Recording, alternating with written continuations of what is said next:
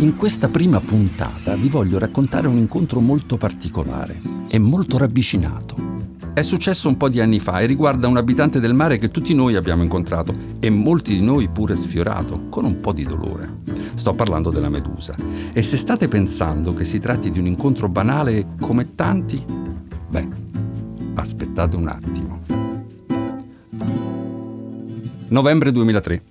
Sono ad Adelaide, Australia meridionale. Sto per imbarcarmi con una spedizione alla ricerca dello squalo bianco. Sto prendendo un caffè poco prima di salire sulla barca, quando mi capita tra le mani un quotidiano locale. Leggo: Thomas, un bambino di 7 anni, è stato ucciso a pochi metri dalla spiaggia, morto sul colpo. Beh, non è una bella notizia per chi sta partendo per una spedizione pericolosa. Ma poi scopro che questo poverino non è morto a causa di uno squalo, ma per colpa di una medusa.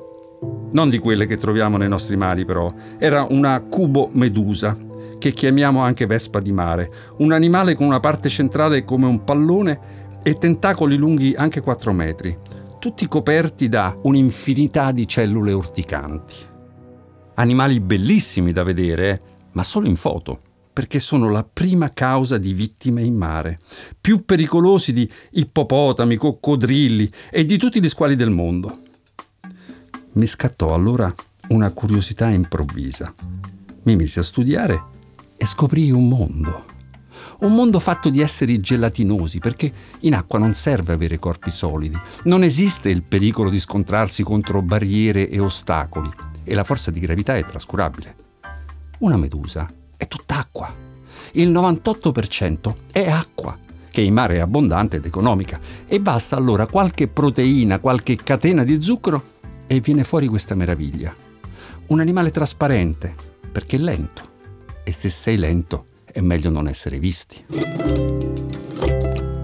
Ho scoperto che le meduse sono in grado di automutilarsi, come fanno le lucertole quando lasciano la coda contorcersi nella bocca di un predatore mentre loro scappano da un'altra parte.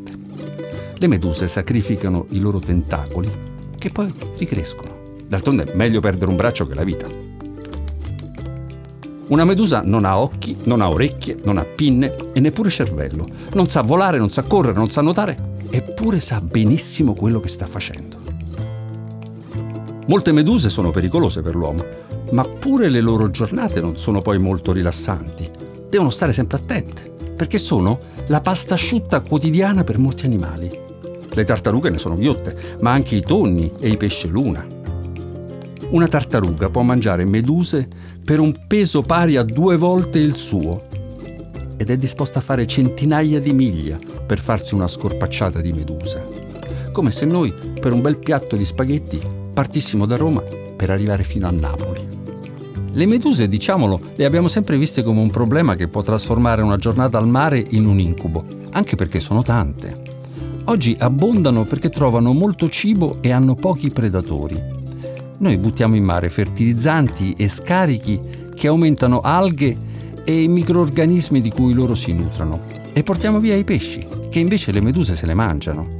E di chi è la colpa allora se sono così tante? Eppure io con le meduse ho un rapporto particolare, perché a una medusa devo la vita.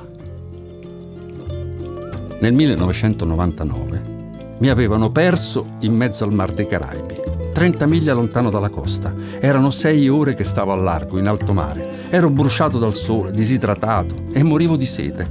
È terribile morire di sete in mezzo al mare. Sei circondato da acqua, sei immerso nell'acqua ma non puoi bere. Ero disperato, stavo per svenire. Per fortuna mi rimase un pizzico di lucidità.